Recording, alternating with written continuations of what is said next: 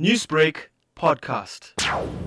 I'm in awe, actually. We didn't expect to win the Book of the Year, but it's so incredible. It's it's so motivating to actually do more, and we are thrilled. We are absolutely thrilled about that.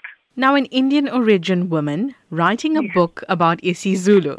How Yes. did that come about? Actually, it's, it's because of my son, Yeshviz. He had started isiZulu at school. And we don't speak Zulu. We had no background in it. And here comes homework from school. And we were beside ourselves. And we didn't know what to do.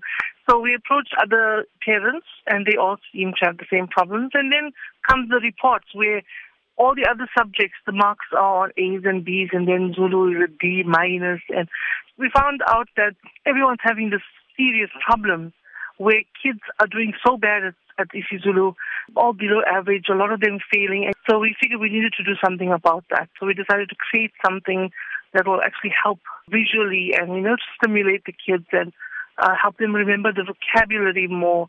And then comes your sentence construction, and that's how it came about to actually help this big problem that we have. So, not only in you trying to help your son learn isiZulu, but then you, in fact, turn out to learn isiZulu yourself. Yes, we're learning isiZulu. And once we did the book, once we did all the research that went into it, we actually got Mozi Zungu.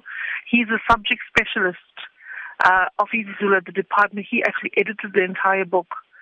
So to make sure everything is correct and things like that. And during the process, we've been learning as well. It, it's an entire process. And what we found is with parents teaching the kids from the book, they've also been learning. And it's been so fun. And it's taken out that fear of learning a new language because isiZulu is quite difficult. So it made it fun with the bright, colorful pictures. And that is why this book is so effective and people love it. So, do we expect any other future works from you dabbling in this field because you are an artist as well? Yes, we actually got a whole lot of books planned. Uh, apart from the languages, we've got our own like graphic novels and you know a lot more that's coming from us. So watch the space. Newsbreak, Lotus FM, powered by SABC News.